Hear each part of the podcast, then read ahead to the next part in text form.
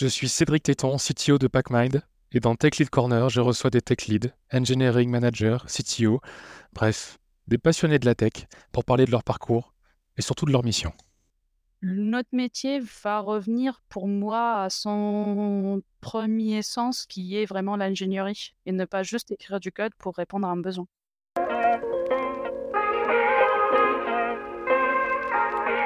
Et aujourd'hui, pour ce premier numéro, je vais accueillir Dora Bartaguise. Salut Dora. Salut. Comment vas-tu? Très bien, et toi? Bah, Je vais très bien également, merci. Je suis ravi de t'avoir pour ce premier numéro. Même, vraiment merci d'avoir euh, accepté mon invitation. Bah, merci de m'avoir invité en premier. C'est un plaisir. Pour ce podcast, euh, ça se déroule en, en, quatre temps. On va faire une petite intro rapide en deux minutes où je vais te laisser te présenter à l'audience. Ensuite, on va parler de ton fait marquant. Tu vas nous parler d'un de tes projets euh, qui a pu te, marquer en termes d'expérience. Euh, voilà, un, projet significatif pour toi avec les enseignements que tu as pu en tirer. Euh, donc, on va en discuter ensemble. Et puis après, j'aimerais avoir ta vision de qu'est-ce que c'est être un ou une tech lead. quelles sont, selon toi, les qualités indispensables en termes de posture, d'attitude. J'aimerais bien avoir ton point de vue là-dessus. Et on terminera par parler de GenAI, de Generative AI dans le contexte du dev logiciel, qui est quand même un sujet je pense, incontournable aujourd'hui. Donc, euh, j'aime bien poser la question à mes invités pour savoir voilà, est-ce qu'ils s'en servent, est-ce qu'ils sont plutôt euh, curieux, euh, motivés pour s'en servir, est-ce qu'ils sont un peu plus frileux. Voilà, c'est tous ces sujets-là qu'on va aborder ensemble. C'est parti Alors, tout simplement, Dora, est-ce que je peux te laisser te présenter en deux minutes? Je m'appelle Dora Bartaguis, je suis VP Tech chez Arola. alors, je suis on va dire, de formation informatique. donc, j'étais toujours dev euh, surtout sur les environnements Microsoft, donc .NET principalement. Et euh, depuis un an et demi, j'ai pris la casquette à mi-temps de VP Tech chez Arola. Donc, je fais partie de la direction technique avec Edouard Gomez-Vaez et Cyril Martrer. Et puis, pour les autres activités, je suis assez active sur les réseaux sociaux, notamment sur LinkedIn, principalement. Euh, donc, vous pouvez me suivre euh, avec euh, le même nom de famille, Dora Parteguise. Et, je suis aussi, quand on accepte mes CFP, speakeuse dans certaines conférences. Et j'oublie à chaque fois de le noter, mais je suis aussi co-auteur d'un bouquin qui s'appelle Softwarecraft aux éditions Luno. Euh, voilà, coécrit avec quatre autres co-auteurs, notamment Cyril Martrer, Arnaud Thieffen, Oussam Faki et Fabien Egel et moi-même. Et euh, voilà, j'étais ravie de ce projet parce que j'ai double casquette, à la fois co-auteur et illustratrice des petits dessins qui sont sur, dans le bouquin. J'ai eu l'occasion de partager ce livre à plusieurs personnes dans mon entourage et j'ai eu euh, d'excellents retours, donc je vous conseille ce livre Softwarecraft, euh, qu'on trouve assez facilement, hein, je crois. Top, bah, écoute, merci pour cette intro. Merci Cédric. Je te propose qu'on passe à ton fait marquant. J'aimerais, Dora, parler avec toi d'un projet qui t'a marqué, euh, une, expérience que tu as vécue euh, euh, dans ton parcours professionnel et qu'on discute ensemble de pour quelles raisons tu penses que ce, projet a été impactant pour toi. Avant de parler de ces raisons-là, est-ce qu'on peut resituer un petit peu le contexte de ce projet que tu as choisi de nous évoquer aujourd'hui? Oui, c'est un projet pour un client d'Arolab, on va dire un, un leader du marché français dans le e-commerce. et en fait, dans ce cadre-là, il y a la, vision, en tout cas, ou la décision, on va dire, du groupe, c'est de partir sur ce qu'on appelle des marketplaces. et donc, double objectif, puisque ils veulent partir sur des marketplaces, donc vendre leurs produits sur des, ce qu'on appelle d'autres vendeurs, donc par exemple sur Amazon, sur la Redoute ou autre. Et en même temps, être eux-mêmes euh, en tant que marketplace. Donc, euh, c'était un site euh, e-commerce, on va dire, classique. Et l'idée, c'est de vouloir aussi accueillir d'autres produits, d'autres marques. En fait, pour faire ça, la décision, en fait, il y, a eu plein de, décisions qui sont arrivées derrière. Et notamment, une, c'est du coup partir sur une architecture plutôt event-driven. Euh, et pour faire euh, simple, c'est de vouloir euh, utiliser au maximum ce qui, ce qui existe, parce qu'on n'a pas envie de réinventer la roue. Et donc, l'idée, c'était de faire un, gros refacto et surtout sortir quelques briques de, de, l'ancien, on va dire, monolithe, pour que ça soit utilisé côté nouvelle brique intégrés ou nouveaux domaines dans l'architecture event-driven. D'accord. Ce monolithe, pardon, qu'est-ce que c'était en termes de, stack? Tu peux nous en dire un peu plus? C'était donc un front classique web, hein, c'est du JavaScript React, et puis du back plutôt en, .NET, donc du C avec une base de données SQL Server classique. Quoi. Et tout est dans la même solution, on va dire côté back. Euh, et l'idée, c'est justement de, de, le splitter en potentiellement plusieurs euh, domaines, notamment, et qui vont être utilisés donc euh, dans d'autres dans notre brique de l'architecture globale du SI. D'accord, très bien. Alors, vous êtes combien de personnes à travailler sur ce projet-là? Alors, dans le projet, dans l'ensemble, l'équipe, elle fait 30 personnes à peu près. Et après, le, refactoring en question, on était trois dessus, avec moi en tant que lead et, euh, et puis, j'ai euh, deux autres devs euh, avec moi. Et l'idée, c'est de. On s'est dit bah, comment on veut le faire, sachant qu'on avait déjà une, deadline. On a fait un espèce de rétro-planning, donc ils se sont dit bah, pour assurer, on va dire, il faut quand même une période de QA, parce qu'on avait une équipe QA et on avait des tests automatisés aussi. Et donc, il faut que le développement s'arrête à cette date-là, etc. Donc, euh, classique de, tous les projets. Hein. On a la deadline avant même de commencer le projet. Et donc, euh, on avait, euh, enfin, moi, j'avais dit à l'époque, OK. Par contre, ce qu'il me faut, enfin, en termes d'outillage, c'est que j'avais envie d'avoir les tests automatisés de l'équipe QA en local pour chacun de nous, les, les devs. Et donc, au, début, on m'a dit, mais non, enfin, on, on, a déjà prévu une phase de QA, donc pourquoi tu demandes ça? Et en plus, on n'a pas de licence réellement, parce que l'outil c'était Catalan, et on n'a pas de licence supplémentaire pour, euh, pour vous les donner. Donc moi j'ai regardé, Catalan, il proposait euh, à peu près une période de gratuité au début, et donc on a dit, euh, bon, bah, on va utiliser la période gratuite, et, et, on verra après.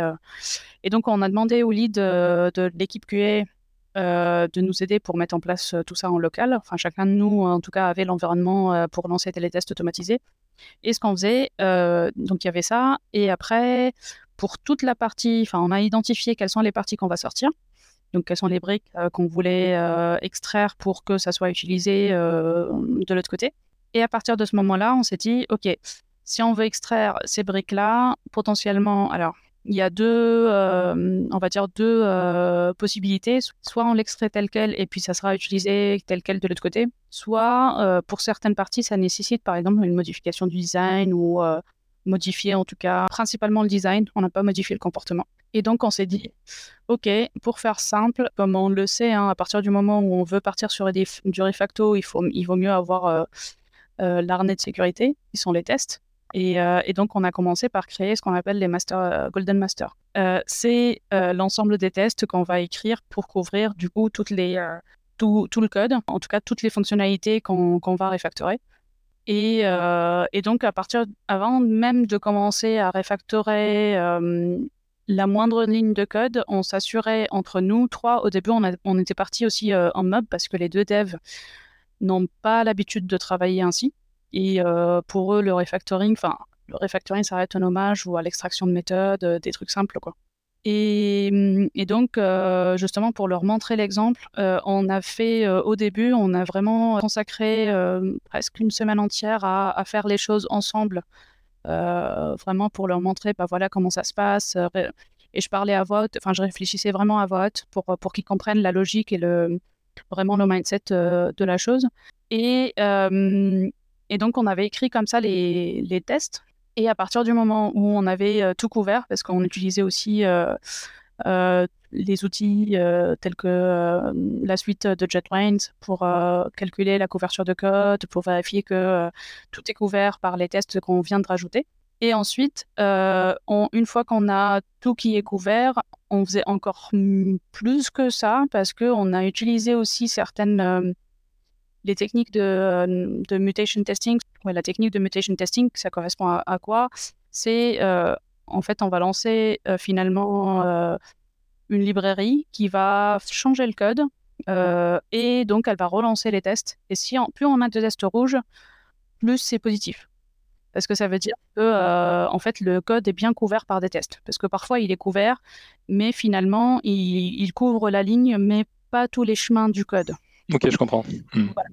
On a essayé de, vraiment sécuriser le truc pour se dire, parce que c'était un gros chantier quand même, donc on voulait pas, comment dire, prendre le moindre risque, quoi. Ouais, c'est normal, ouais.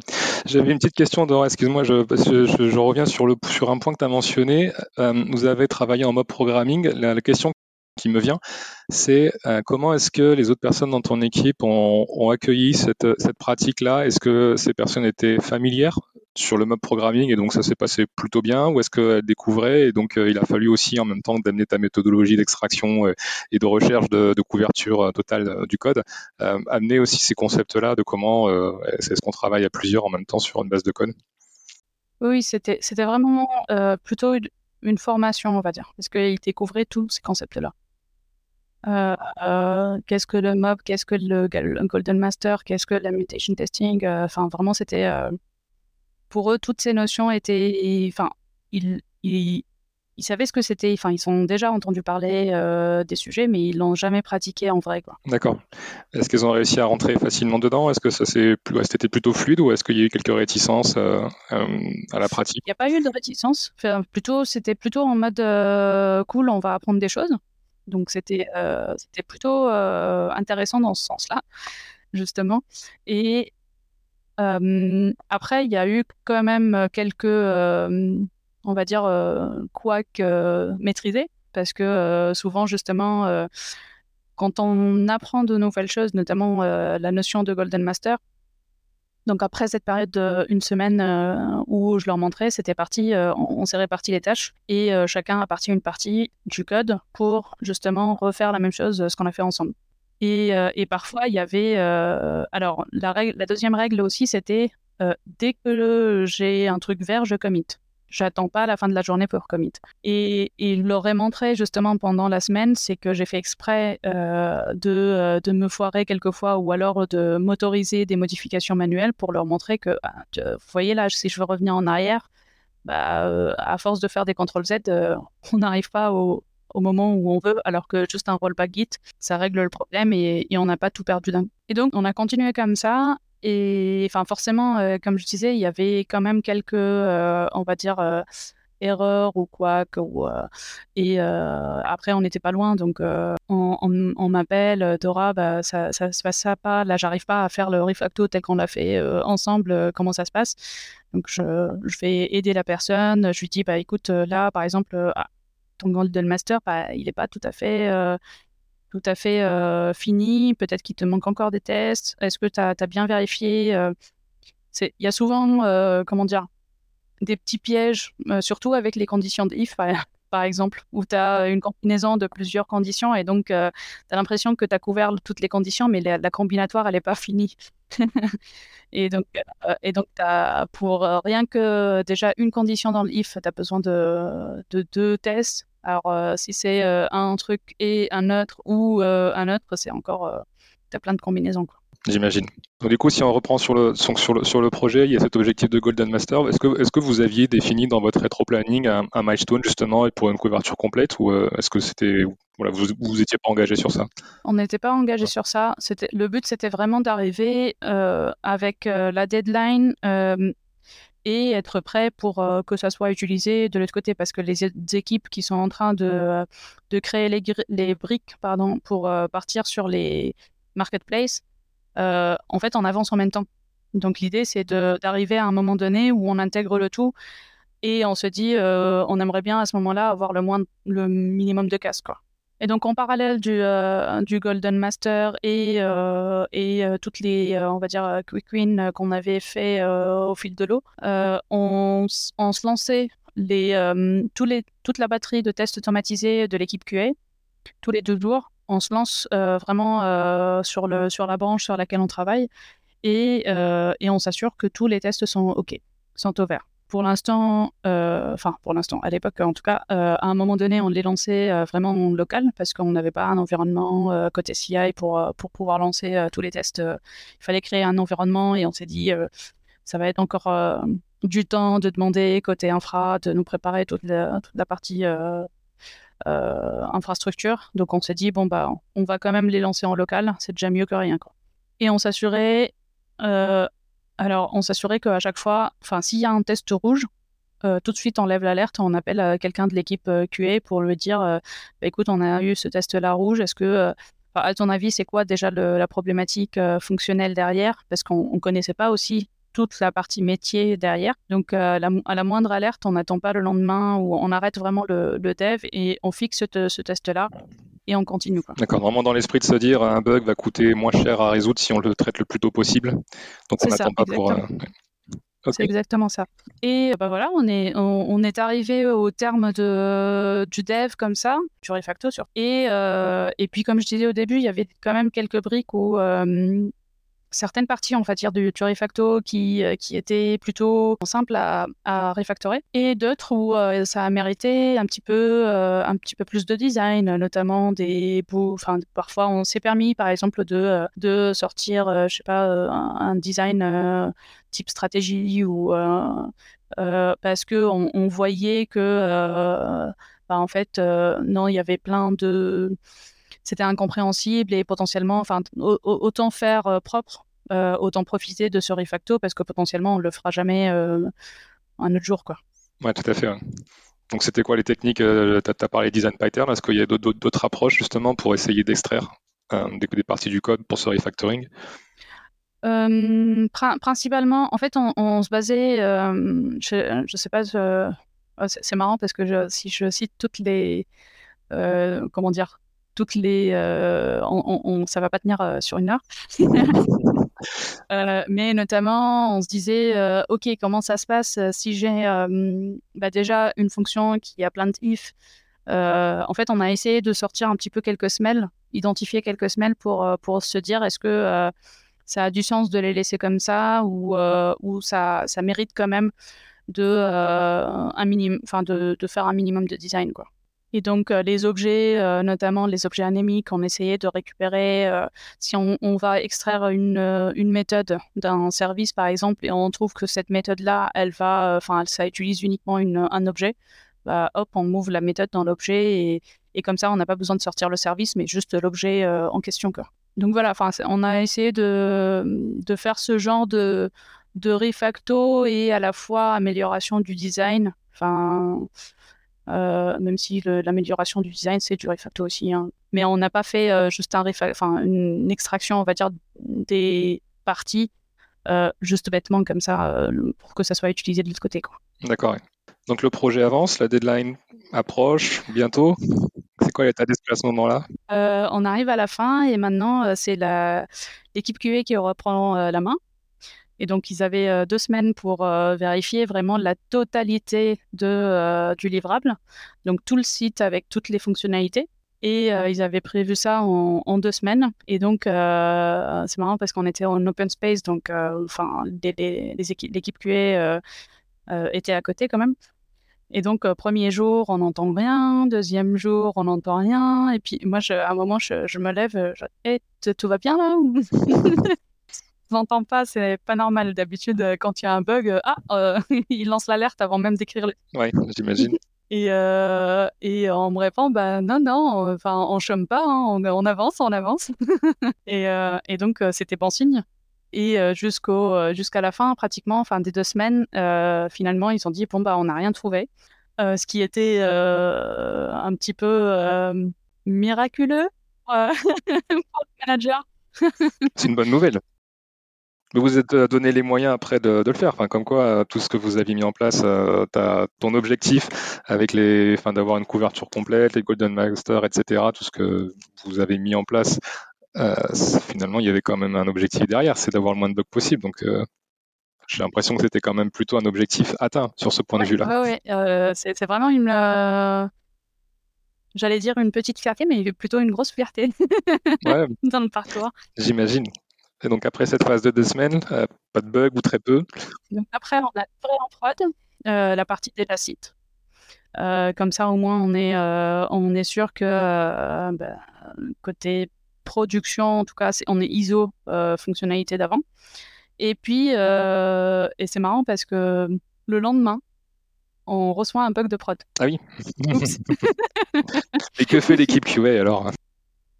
C'est ça. Et en fait, c'était un cas particulier, mais mmh. vraiment très fin. Et on s'est dit, mais on n'arrivait pas à le reproduire au début en local. Et puis jusqu'à trouver la cause du problème. Et c'était tu sais, quand euh, on, a tendance à, euh, c'est bon, on est euh, serein, on est très sûr de soi, et puis on se permet, allez, j'ai pas besoin de le faire avec Sharper, ça, je vais le faire à la main. C'était la seule modification manuelle. et puis, de prod. ça fait des petites piqûres de rappel, je trouve, moi, ce genre de choses. C'est ça. Exactement ça. D'accord. Donc, donc voilà. Bah, écoute, un projet, euh, ouais, c'est euh. plutôt marrant. Bah écoute, en tout cas un projet qui a l'air de s'être quand même plutôt bien passé. Euh, si, si, tu devais en, en, ressortir un, un, ou deux éléments, voilà, qu'est-ce que je dirais, qu'est-ce que tu as appris sur, sur ce projet-là? Est-ce que tu as des enseignements que tu en tires particuliers? Bah, En fait, c'était l'occasion, parce qu'à chaque fois, on se dit, c'est pas possible de euh, non, mais enfin, c'est pas possible de mettre en place peut-être un Golden Master, c'est trop coûteux pour euh, faire du refacto. Ou alors, euh, dans tous les projets que j'ai fait avant, c'est à chaque fois, je fais une technique de celle que j'ai utilisée là. Et, et là, je me disais, c'est l'opportunité, alors c'est peut-être par égoïsme de ma part aussi, de me dire, c'est l'occasion pour appliquer tout ce que j'ai appris. Mmh Mais en même temps, j'étais tellement euh, sûre de, euh, de, moi en me disant ça, ça fera une bonne euh, assurance que tout se passe bien que j'étais partie, enfin, je me suis même pas laissé le doute de me dire non, par exemple, le, mutation testing, c'était trop pour, pour ce que c'est, ou enfin, mmh. je pouvais très bien éliminer une des techniques qu'on avait déjà utilisées à l'époque, mais je me disais non, en fait, je sais que ça peut rentrer dans le temps, euh, qu'on s'est fixé. Donc, euh, pourquoi s'en priver? Surtout euh, mmh. si on. Le, but, c'était vraiment de, partir ISO et de ne pas avoir de bug de prod. Quoi. Mmh. Un élément quand même qui, je pense, était essentiel dans la réussite de ce projet, c'est que tu avais justement cette expérience et cette, une certaine maîtrise aussi de ces pratiques-là. Mmh. Peut-être si tu n'avais pas été là, mais que le reste de l'équipe voulait profiter de ce projet-là pour justement découvrir la mutation testing, aller vers le Golden Master, compte tenu de la deadline, peut-être que ce serait peut-être passé différemment. Donc, c'était quand même un critère important de succès que tu arrives, toi, avec aussi une, une, forme d'assurance pour toi et auprès de ton équipe de dire on, on va mettre en œuvre ça et, et il y a des bonnes raisons pour le faire. Et, euh, et malgré la deadline qu'on a, parce que dès qu'on a une forme de pression, parfois on peut mettre certaines choses de côté. J'ai l'impression que finalement, euh, c'était euh, c'était la décision à prendre de quelque part garder son sang-froid et de se dire qu'à la fin, bah, ce qu'on a fait, on a eu raison de le faire. Ouais. Et j'imagine que derrière, toutes les parties prenantes, les managers, bah, plutôt satisfaits de l'issue du projet. Quoi. Ah oui, je me rappelle, moi, la, tête des managers quand j'ai demandé la, les, les, tests automatisés de l'équipe QA. Mais pourquoi tu demandes ça? C'est absurde comme demande. Non, non, mais je vous assure, je sais de quoi je parle et j'ai besoin de ces tests-là. Et en fait, au début, c'était, enfin, tout le monde, que ce soit le manager de l'équipe dev ou, ou, le manager de l'équipe euh, QA, c'est qu'ils ne comprenaient pas. Et en fait, à la fin du, du projet, parce, bon, j'expliquais en même temps euh, tout au long du projet, bah, voilà comment euh, notre façon de faire, comme, pourquoi j'ai demandé ces tests automatisés, parce qu'on les lançait de temps en temps, etc. Donc, ils comprenaient au fil de l'eau euh, la démarche et le pourquoi du comment. Et en fait, à la fin, euh, justement, c'est là où ils ont dit, euh, bah, heureusement, enfin, je, je, me lance des fleurs là, mais heureusement que j'étais là pour, pour tenir ce projet. Quoi. Bah, écoute, je ne sais pas si tous les projets sur lesquels tu interviens se déroulent aussi bien, mais, écoute, mais écoute, en tout cas, ça donne envie de travailler avec toi. Merci ça se passe pas toujours comme bah, ça. J'imagine des fois c'est un peu plus euh, un peu plus le feu, mais bon, euh, malgré tout, voilà, quand ça se passe bien, c'est ça fait du bien aussi de se dire que c'est pas toujours, euh, on n'est pas toujours à, courir et à mettre de côté aussi des, des bonnes pratiques. Bon, en tout cas, merci Dora pour ce pour ce fait marquant. Je te propose maintenant qu'on passe à la rubrique suivante de ce podcast Tech Lead Corner qui s'intitule Qu'est-ce que c'est être euh, un ou une tech leader? J'aimerais maintenant, Dora, que tu, nous parles un peu de toi, de ton point de vue sur euh, qu'est-ce que c'est être un bon tech lead, une bonne tech leader ou, plutôt euh, qu'est-ce qu'on doit attendre d'une tech leader, d'une tech leader comme toi, par exemple, en termes de, qualité technique, managériale, organisationnelle, relationnelle. C'est quoi ta vision sur le sujet? Il y a le côté, en fait, quand on, a besoin d'une certaine expertise quand même technique, quand on est tech lead, je dis bien une certaine, on n'est pas obligé d'être expert sur tous les sujets mais surtout euh, l'expertise ou du moins la connaissance technique, ça permet de, euh, faire le choix, enfin certains choix en tout cas, euh, qui peuvent être remontés par l'équipe. Donc c'est là où du coup il y a le deuxième critère pour moi pour la caractéristique d'un tech lead ou d'une tech lead, c'est aussi l'écoute. Donc on doit écouter son équipe parce que justement on n'a pas toute la connaissance et donc le mieux c'est d'écouter les autres.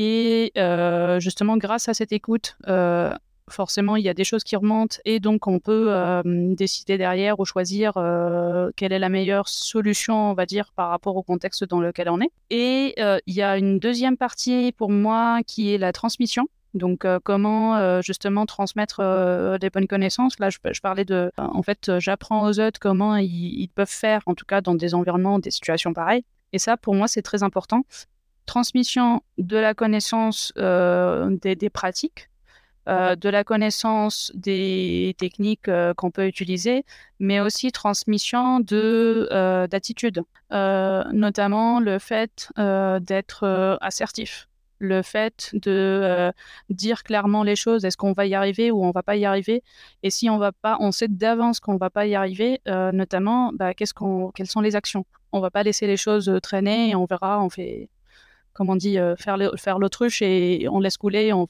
on attend la fin, quoi. Euh, pour moi, euh, pareil, être donc assertif, être ferme aussi. quand ça va pas le dire, c'est que le dire, c'est pas pour blâmer les autres, mais le dire pour ne pas pour arrêter le saignement entre guillemets. C'est quand ça va pas, on, le dit si tu as envie euh, d'entendre, euh, on va dire, les, points négatifs ou les points d'amélioration, tant mieux pour toi. Enfin, je parle toi, c'est la personne qui est en face. Et après, si la personne n'a pas envie d'entendre ce que tu viens de lui dire, bah, en fait, c'est qu'il y, y a, un problème d'alignement, on va dire, de, de valeur ou de. Euh, je sais pas comment l'expliquer, mais c'est que on n'est pas sur la même longueur d'onde. Ça me fait penser à, en termes d'état d'esprit, d'attitude, justement, quand on travaille tous sur un projet, euh, il y a, je pense, enfin, tu, tu, dois connaître tout ce qui est euh, les, les, dix commandements de la programmation sans ego, et je pense que c'est parfois dans, dans, chaque équipe, euh, on a un peu ces règles tacites entre nous, de se dire, voilà, on se détache un peu. Enfin, quand, quand on transmet du feedback à quelqu'un, c'est pas forcément lui, c'est sur, enfin, sur lui ou elle, mais c'est par exemple sur le travail fourni. Mais malgré tout, j'imagine que c'est une partie qui du, du, métier, en tout cas du, du travail, qui est pas la plus simple, la, la, transmission de feedback, parce que tu, tu dois aussi peser tes mots pour faire justement attention à passer des messages, enfin faire donner un feedback constructif, même si la personne euh, voilà est prête à enfin, recevoir des critiques, c'est jamais agréable. Et je pense que une partie dure de, de ce métier-là, justement, c'est de transmettre quelque chose de manière constructive, bienveillante, euh, sans pour autant blâmer la personne, et aussi bah, prendre en compte les peut-être les caractères et les, et les, profils de chacun et de, et de chacune. Peut-être qu'on va pas parler de la même manière à un tel ou une telle. Euh, et ça, j'imagine que c'est pas évident à gérer, surtout que peut-être les autres entendent aussi et disent pourquoi elle me parle comme ça et pas à lui? Oui, euh, c'est pour ça que, hum, en fait, ça, dépend si, si c'est, hum, on va dire, la situation que je veux remonter, elle s'est présentée euh, chez plusieurs personnes. Là, je fais un message collectif à l'équipe et, et, ensuite, je prends individuellement les personnes. Après, si c'est un fait par rapport à la personne seule, en fait, je vais pas lui dire devant l'équipe, par exemple. Euh, je vais euh, profiter d'un, que ce soit d'une réunion, d'une pause café, d'un moment, ou alors je l'appelle tout simplement pour lui dire est-ce qu'on peut parler deux secondes, enfin deux minutes sur, tel ou tel sujet. Et, à ce moment-là, je, lui dis clairement les choses. Après, effectivement, tu as raison, je vais pas, vais pas lui dire Ah, bah, tu as fait ça, c'est pas, pas bien. non, plutôt, plutôt lui dire en fait, pourquoi elle a fait ça? Puisque si elle a fait euh, une chose ou euh, elle a eu un comportement, il y a forcément une raison. Et, l'idée, c'est de, trouver l'origine du problème. Et peut-être que le problème, il est à l'origine du problème euh, lui-même, justement. Et donc, corriger plutôt en amont que chercher à mettre des pansements sur, sur des blessures. Je vois. La transmission, je pense que c'est un point qui est, qui est fondamental. Est-ce que ça veut dire que finalement, c'est important d'avoir cette, cette passion. En tout cas, oui, il faut aimer transmettre les choses et en même temps, euh, ça suffit pas. J'imagine qu'il faut aussi savoir faire preuve de pédagogie. Euh, ça, ça paraît quand même quelque chose d'assez, indispensable. Toi, dans ton parcours, est-ce que euh, dès que tu as commencé le dev, euh, tu aimais déjà partager, transmettre des choses, ou est-ce que dans ton parcours, il y a eu un, moment où tu t'es voilà découvert justement un intérêt, en tout cas, tu as commencé à, à, prendre davantage de plaisir, à voilà parler avec les autres, transmettre, apprendre, etc. C'était venu quand ça? Euh, À vrai dire, depuis toujours parce que même à l'école, même à l'école, euh, je faisais des, groupes de travail et, et, et, comment dire, et j'expliquais à mes copains euh, et copines euh, les cours, etc. Donc j'avais déjà cette fibre-là, on va dire depuis toute petite. Et je suis d'accord avec toi sur le fait, et peut-être c'est grâce à ça d'ailleurs que je finalement, en fait, j'ai gagné du temps par rapport à d'autres, parce que je le faisais depuis longtemps, et donc ma façon d'expliquer les choses s'est améliorée au fil de l'eau. Et, euh, et donc, euh, oui, on a l'impression que c'est limpide ou c'est naturel, c'est inné chez moi de d'expliquer les choses. Ou euh, oui, je l'ai pas dit au début aussi. J'ai enseigné, j'ai donné des cours à une école d'ingé à Paris. Donc, donc quand même, tu as, quand même cette appétence pour la transmission. ouais, ça aide beaucoup, je pense. C'est ça, oui. L'autre question que j'avais par rapport à ça. Demain, quelqu'un dans ton équipe vient te voir donc, euh, imagine une personne développeur ou, développeuse, et euh, ça fait 2-3 ans euh, que ça reste quelqu'un d'assez junior, deux ans d'expérience, et elle te dit ça m'intéresserait voilà, peut-être de franchir un pas et de je vois ce que tu fais en tant que leader technique dans l'équipe. moi, j'aimerais bien faire pareil, etc.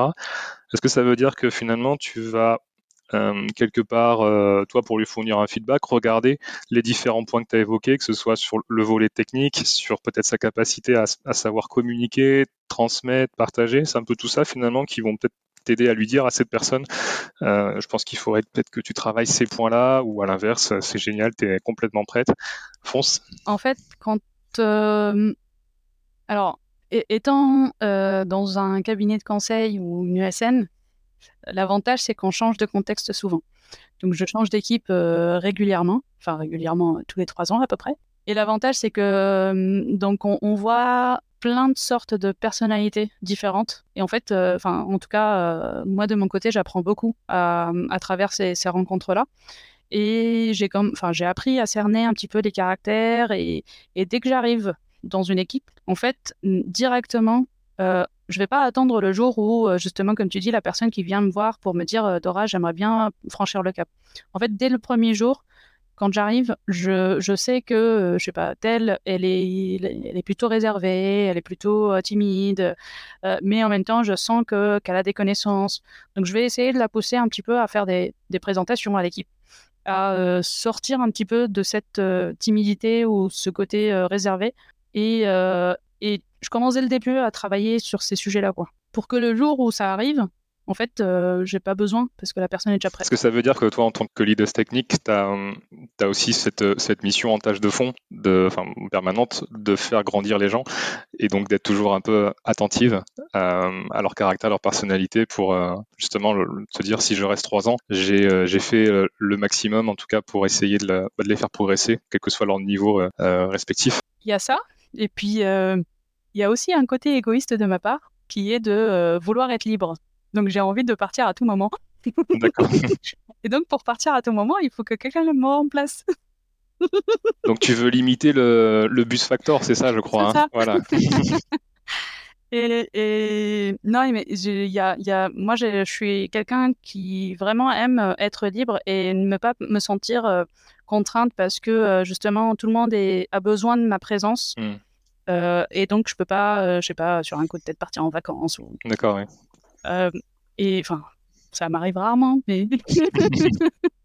Mais voilà, j'ai pas envie. Enfin, je me dis, le jour où je suis malade, je vais pas avoir cette culpabilité en mode ah là là, je suis pas, je suis pas avec l'équipe et l'équipe va galérer quoi. Hmm. Donc c'est rendre autonome le reste de l'équipe justement en étant en permanence euh, dans une démarche de, de, transmission, de partage, parce que finalement, bah, comme tu dis, si demain quelqu'un n'est pas là, euh, pourquoi des fois les gens paniquent? Parce que bah, qu'il y a que cette personne qui sait faire ou qui connaît, et donc là sans elle on est perdu. Et donc ça, des fois, c'est intéressant aussi de se poser un peu, de se dire, euh, on fait le tour de l'équipe en disant, bah, demain, hop, t'es malade pendant une semaine, à quel point on est embêté, voilà. Et donc, est-ce que ça veut pas dire qu'il faut qu'on travaille sur la transmission? C'est ça. Non, pour, la petite anecdote, une fois, je devais quitter une mission et donc, on a un mois de préavis.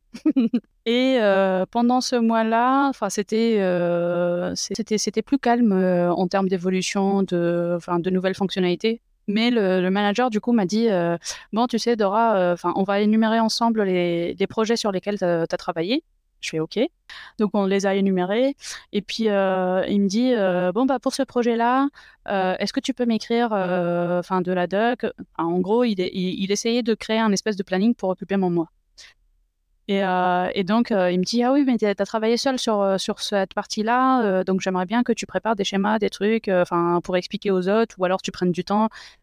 non, il n'y a pas besoin. J'ai déjà expliqué à tel au moment où je l'ai fait. Ah, ok. Euh, et pour cette partie-là, tu veux pas euh, écrire euh, de la doc pour faire? Bah, En fait, j'ai pas besoin parce que je l'ai déjà fait au moment où je l'ai fait. que ce soit via les tests, que ce soit. Enfin, on avait aussi un espèce de, de, diagramme généré à partir du code directement. Donc, bah non, il n'y a pas besoin. En fait, au moment où je l'ai créé, je savais que c'était complexe à expliquer, donc j'avais déjà anticipé le truc pour générer le schéma. Et là, à la fin de la réunion, je fais, il me fait, mais qu'est-ce que tu vas faire pendant le mois alors? Je dis, bah, je vais continuer à faire des features comme d'habitude.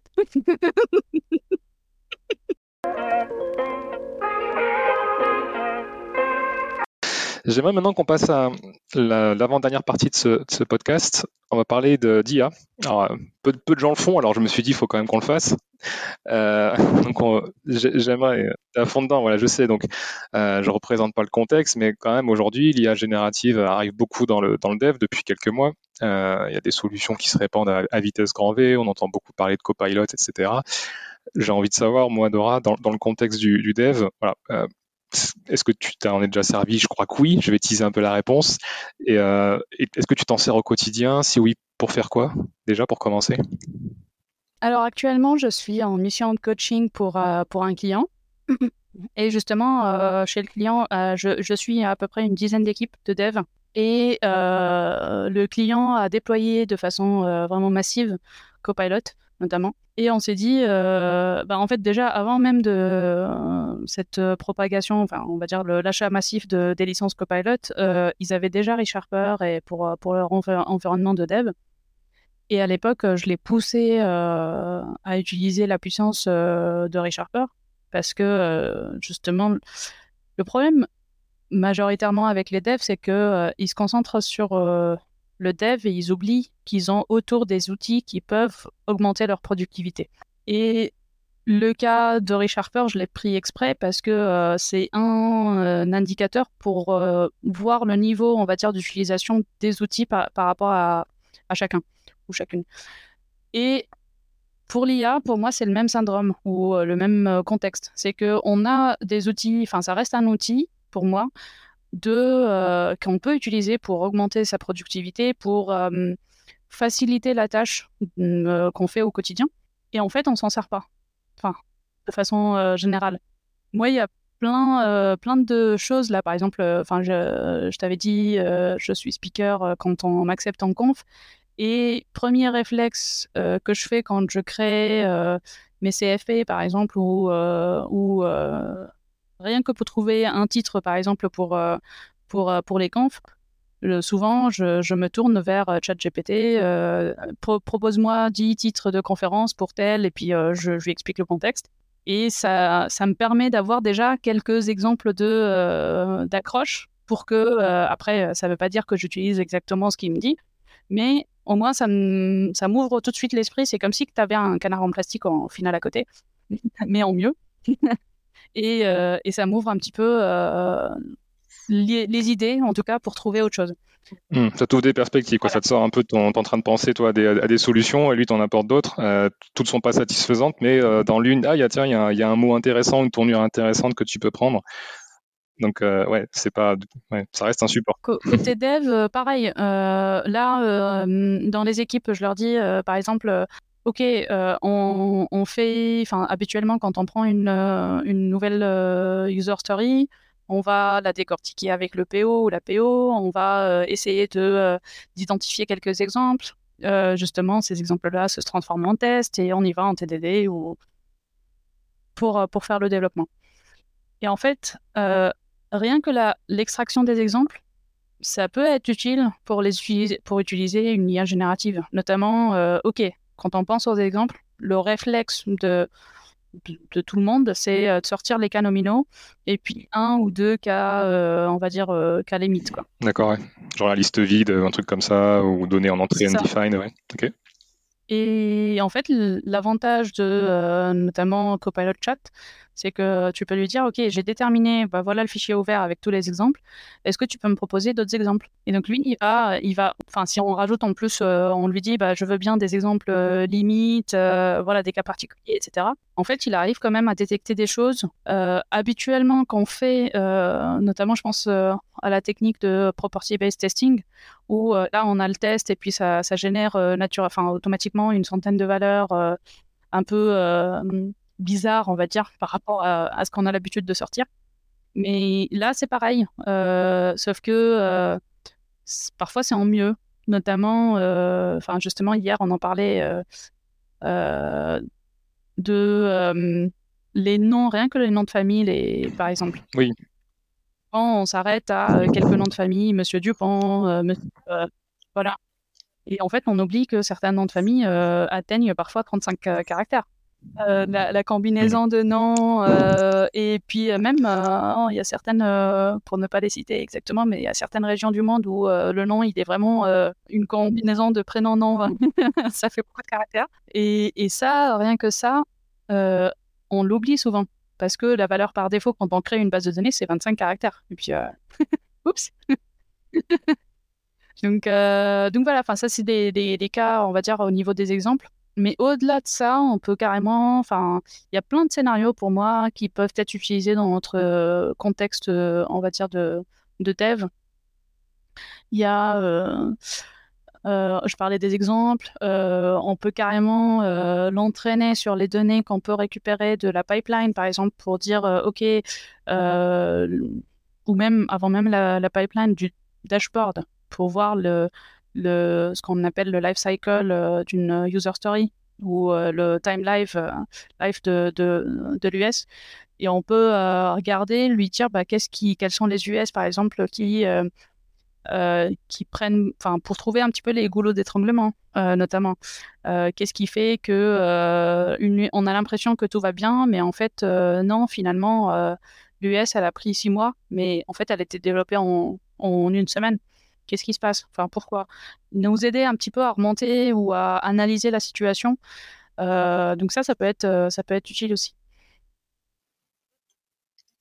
Mmh il va y avoir peut-être un temps, euh, parce que comme toute innovation, il y a des, bah, les personnes prennent plus ou moins du temps pour pour se l'approprier. Mais en tout cas, voilà, c'est prendre le réflexe justement au quotidien quand on a besoin. Bah, là, tu en as cité quelques-uns des scénarios, mais c'est, en fait, ça reste essentiellement un support. Et, et je, je entends beaucoup le discours, ça va, ça, va remplacer les gens. Enfin, voilà, je, sais pas ce que tu en penses. Moi, j'ai quand même l'impression que bah, on a quand même besoin des gens pour donner des choses intelligentes à donner en entrée, pour avoir de la donnée intelligente en sortie. En fait, moi, c'est pour, moi, c'est le même phénomène qu'il y a quelques années quand, euh, quand on a eu Google, Google, Search. Euh, tout le monde s'est dit euh, oh là là, on, ne va plus rien faire, il y aura plus d'intelligence, tout le monde va chercher sur Internet et puis il y a plus de réflexion, il y a plus, tout le monde va devenir bête en fait. Bah non, en fait, on, on, crée des choses encore plus intelligentes, plus intelligentes qu'avant quoi. Et, là, c'est pareil. C'est juste que au lieu d'avoir un Google Search et c'est toi qui vas faire l'action de chercher, bah, en fait, la recherche, elle est automatiquement remonté, enfin le résultat est automatiquement remonté à toi. Donc c'est encore euh, notre métier va revenir pour moi à son premier sens qui est vraiment l'ingénierie et ne pas juste écrire du code pour répondre à un besoin. Donc quelque part, ça va, ouais, ça va permettre de, revaloriser ou de, remettre sur le devant de la scène ce qui fait euh, l'essence même du métier. Donc au final, c'est intéressant aussi. Tu as l'impression qu'une majorité de gens est plutôt euh, friande justement dans l'univers du dev à utiliser ça ou, que ça y a une majorité de personnes un peu réticentes ou...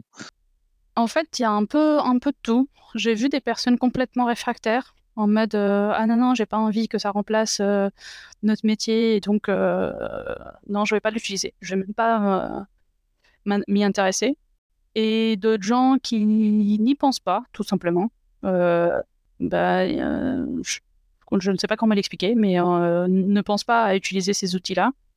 et puis d'autres qui sont à fond dedans. moi, je pense à, à, à Narolien, justement, lors du séminaire d'Arola, on, discutait et, il me disait qu'il avait carrément utilisé, en fait, il était en train d'apprendre le japonais. Et, la, construction des phrases, alors il m'a expliqué, hein, je ne suis pas experte, mais il me disait bah, la construction, elle est un peu spéciale et parfois rien que un son euh, si tu le mmh, prononces mal, euh, en fait, ça, donne une signification complètement différente. Donc, tu perds euh, mmh, ton interlocuteur. Et, donc, pour apprendre justement, bah, il a pris au début des cours avec un prof. Et ensuite, il s'est dit, bon, bah, il, faut que je parle. Et il faut que, je parle à quelqu'un ou quelque chose. Et donc, il a réussi à faire un, outil qui traduit de l'anglais vers le japonais avec euh, la remontée directement. Euh, donc, il lui propose des constructions et, euh, de, de, phrases pour qu'il arrive à le prononcer et ça lui dit est-ce que ça, tu prononces bien ou mal? Et ces prononciations sont traduites en texte, envoyées dans ChatGPT pour, pour qu'il lui dise en fait est-ce que c'est bien ou pas bien? ok. c'est marrant. et qu'est-ce que tu fais là, toi? Tu, me parles comme ça dans le bus euh, en allant vers le séminaire d'Arola, comme si c'était normal euh, ce que tu es en train de faire, mais c'est génial. Mm. Je te remercie Dora pour euh, avoir partagé ta vision sur l'impact de l'IA générative dans le, dans le quotidien des devs.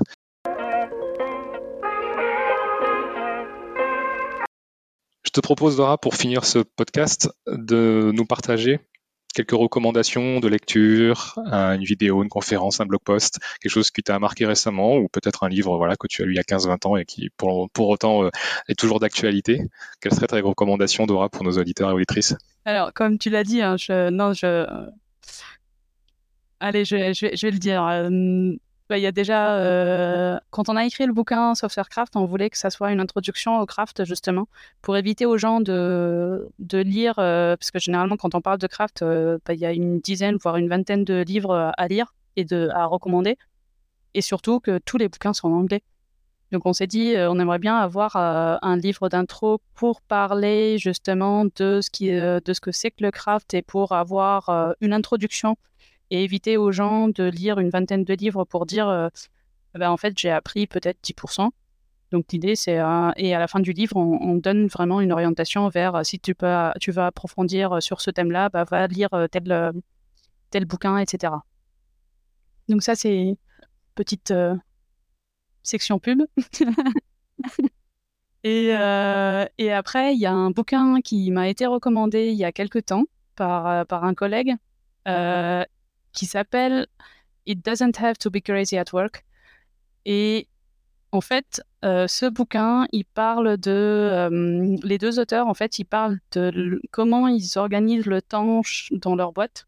Et, euh, et le, en fait, ce qu'ils disent, c'est que tout le monde court derrière le temps pour faire plein de fonctionnalités, etc. Et enfin, pour résumer en une phrase, et en fait, le, finalement, si on, on peut tout faire à la fois, chose que beaucoup pensent impossible. Mais euh, c'est toute une question d'organisation et de priorisation. Et vraiment de réduire, euh, parce que, de réduire le scope de ce qu'on veut faire. Parce qu'on est tous et toutes perfectionnistes et on a envie de faire joli, beau, etc. Et en fait, non, ça, ça, ça, ça, recentre, on va dire, vers vraiment l'essentiel et te dire, bah, en fait, tu n'as pas besoin de tout. comment être minimaliste au final? D'accord dans la vie, dans, dans, les projets, dans tout. Ok, donc pour les personnes qui ont l'impression parfois d'être, euh, ou l'impression d'être tout le temps sous l'eau, d'avoir 10 000 trucs à faire et de pas arriver à tout faire bien, ça me semble être un bon conseil. C'est ça. Super, ben merci Dora. On mettra dans la description du podcast les, pointeurs vers ces, euh, vers ces deux livres. Dora, on arrive à la fin de ce podcast déjà. Le temps passe vite. Ouais. J'espère que tu as passé un bon moment en tout cas, j'étais ravi de t'avoir euh, avec nous euh, pour cet épisode. Et je te remercie pour tout ce que tu nous as apporté euh, comme enseignement et comme anecdote. C'était hyper enrichissant. Merci encore pour, pour l'invitation et merci d'être la première invitée. et j'espère plein de succès pour ce podcast. Bah, merci beaucoup, c'est gentil à toi. Nous, on se retrouve très bientôt pour un prochain podcast. Merci de nous avoir écoutés. À bientôt. Au revoir, Dora. Au revoir.